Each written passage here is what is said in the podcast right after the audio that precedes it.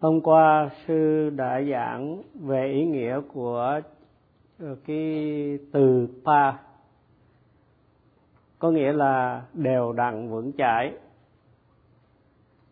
Khi thiền sinh thực tập, có chánh niệm trên đề mục không. Trên đề mục vẫn chưa đủ, mà còn phải có chánh niệm chìm vào cái đề mục, chìm sâu vào đề mục thì trong bốn cái lĩnh vực quán niệm gồm có thân, thọ, tâm, pháp, thì cái thiền sinh phải ghi nhận cái đề mục nào, các hiện tượng nào sanh khởi nổi bật nhất ngay trong cái giây phút hiện tại. Và chánh niệm phải được chìm vào đề mục càng sâu thì càng tốt. Khi mà đối tượng sanh khởi thì tâm ghi nhận vô chụp ngay, lấy đề mục và chìm vào đề mục ừ, một cách tức tốc. Và hôm nay thì sư sẽ giảng thêm về cái, những cái đề tài này. Thì khi ghi nhận thì có bốn cái tốc độ ghi nhận ghi nhận chậm, thường, nhanh và phi thường thì để có chánh niệm vững chãi và vượt bậc, thì cái chánh niệm phải chìm sâu vào đề mục. Chánh niệm không nên chậm, bình thường, nhanh, nhưng mà hãy là phi thường để có được cái chánh niệm vượt bậc. Và để được như vậy, thì thiền sinh cần có những cái sức mạnh của tâm trong cái sự ghi nhận. Và cái điều này không phải dễ có có nghĩa là không phải dễ có để những, để có được sức mạnh của tâm. Nên sư sẽ giảng chi tiết về cả hai phương diện lý thuyết và thực hành để thiền sinh à, thực tập có được cái sức mạnh này.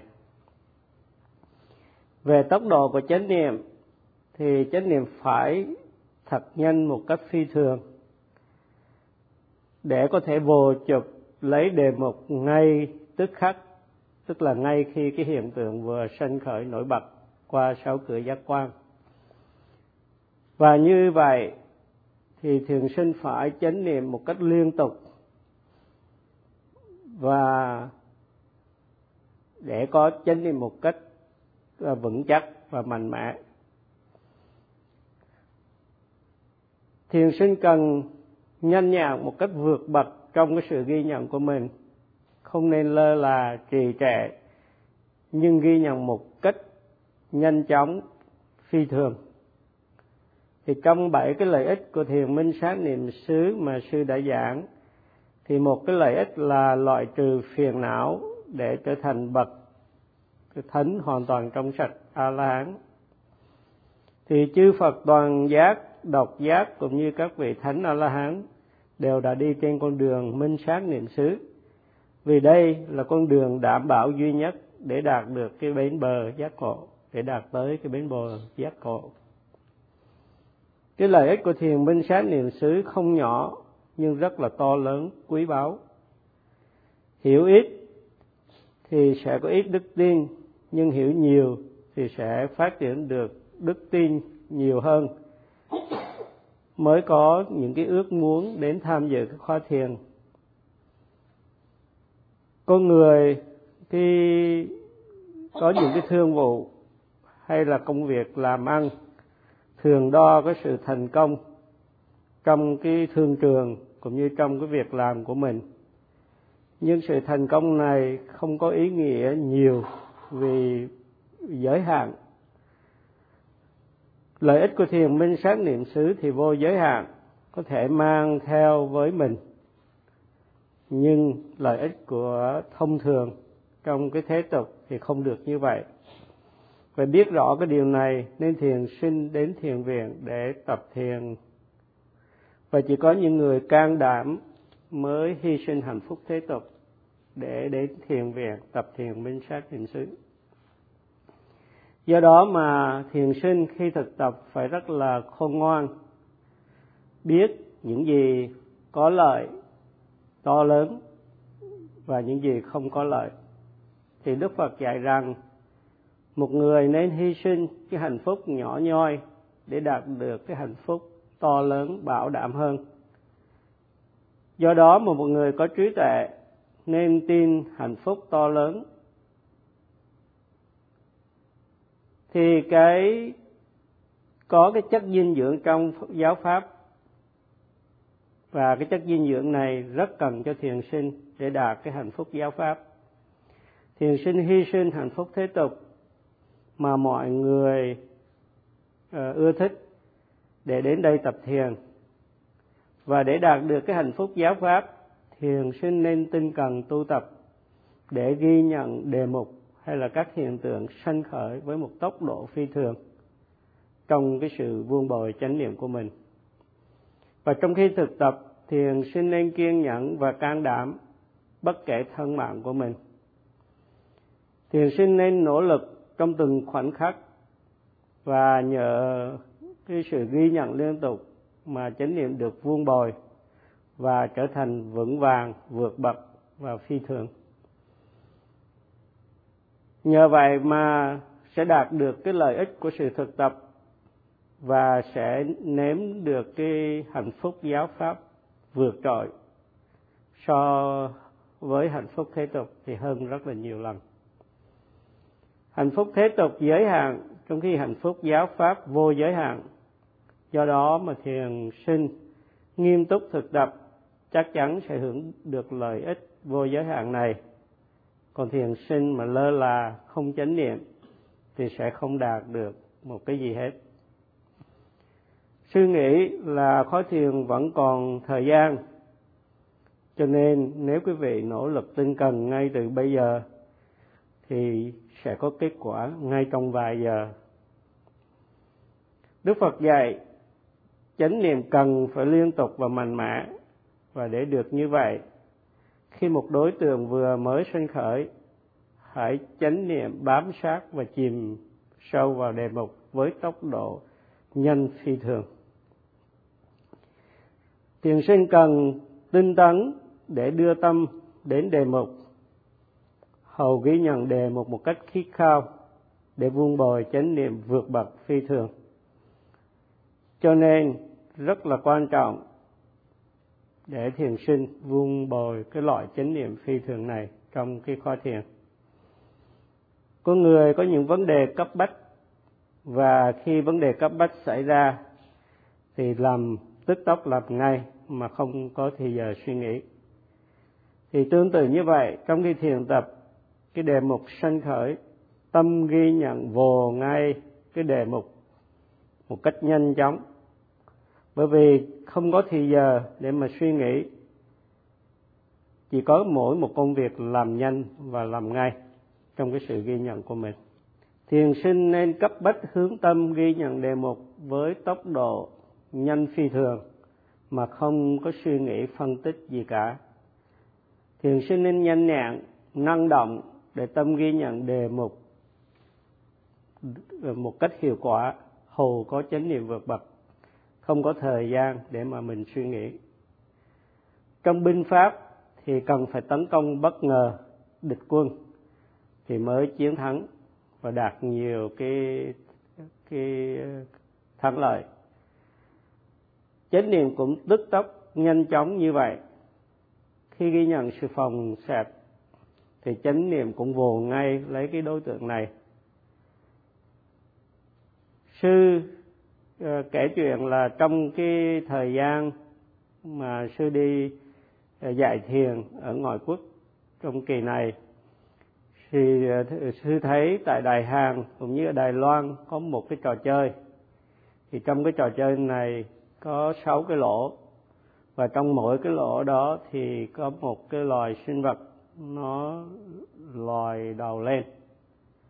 Thì cái người chơi bỏ tiền vào những cái lỗ để cái con vật nó ờ, thò đầu ra.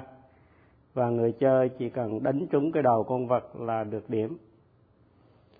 Thì ngay cái lúc con vật lòi cái đầu, người chơi dùng búa đánh ngay nếu mà đánh chậm thì con vật thuộc vô và người chơi không có được điểm nào cả. Thì cái trò chơi này ở Đài Hàn được gọi là Dudoji và ở Đài Loan được gọi là Tashishu thì tương tự như cái trò chơi này chúng ta có sáu cửa giác quan hay là lục căn gồm mắt tai mũi lưỡi thân và ý. Thì qua đó các hiện tượng à, danh sắc như thấy, nghe, ngửi, nếm, đụng, chạm, suy nghĩ xảy ra.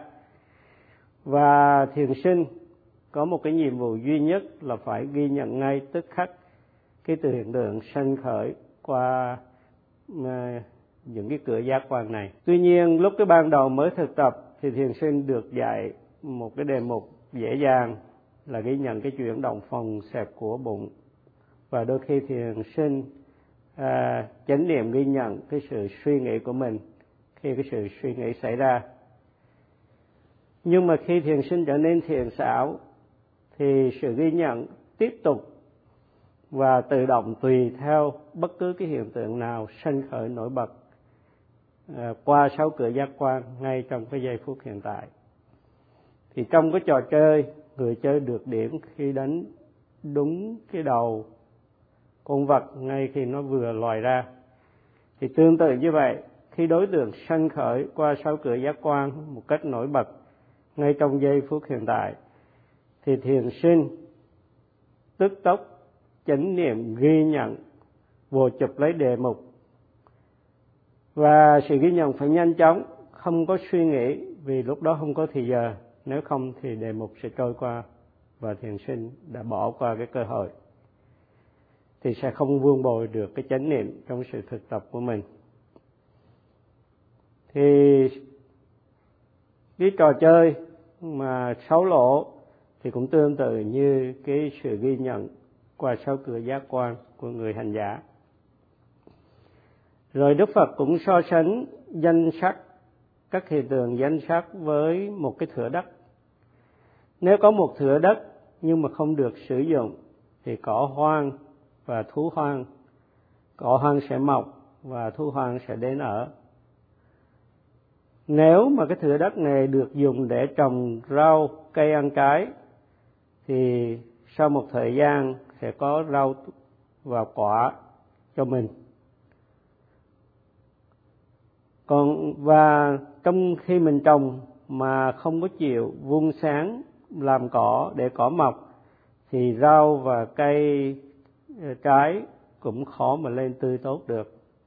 Còn nếu mà mình dọn cỏ cho sạch sẽ thì cây và rau trái sẽ lên mạnh mẽ. Thì trong các hoạt động của thân tâm, thì trong các hoạt động của thân tâm được so sánh với cái thửa đất. Nếu không chánh niệm thì sẽ có phiền não, tham sân si, sân khởi và cái danh sắc sẽ được gọi là đất phiền não. Đất mà không được dùng, cỏ hoang và thú hoang nguy hiểm sẽ đến ở. Cho nên cần tận dụng thửa đất để trồng rau trái thì thửa đất mới có cái ích lợi. Tương tự như vậy, thiền sinh phải tận dụng danh sắc để ghi nhận hầu vương bồi chánh niệm bảo vệ tâm để phiền não không sanh khởi chân sắc như vậy sẽ được gọi là đất trí tuệ. Nếu không, thì sẽ là đất phiền não. Do đó mà thiền sinh nên chánh niệm, ghi nhận các đề mục sanh khởi, tức là các hiện tượng danh sắc sanh khởi qua sáu cửa giác quan, ngay trong cái giây phút hiện tại để vuông bồi chánh niệm và phát triển trí tuệ chăm sóc thừa đất để có rau, trái, ăn ngon và tốt cho sức khỏe, thì ghi nhận các hiện tượng danh sắc để có đất trí tuệ, để có chánh niệm vững mạnh, tốt đẹp như rau ngon, quả ngọt. Trong giáo pháp của đức phật, thì nếu mà một người không phân biệt được danh, các hiện tượng danh sắc không khám phá ra cái đặc tính chung vô thường, khổ và vô ngã bằng cái chánh niệm, thì danh sắc sẽ là đất phiền não. Có đầy tham sân si. Sở dĩ như vậy là vì thiền sinh không chánh niệm ghi nhận khi các hiện tượng danh sắc sanh khởi nổi bật qua sau cửa giác quan. Còn khi chánh niệm ghi nhận, khám phá ra được các đặc tính chung vô thường, khổ, vô ngã thì thừa đất sẽ là đất trí tuệ giống như cái thửa đất được chăm sóc để trồng rau cây ăn trái. Và ờ, uh, sư chấm dứt bài pháp thoại ở đây ngày mai thì sư sẽ giảng tiếp.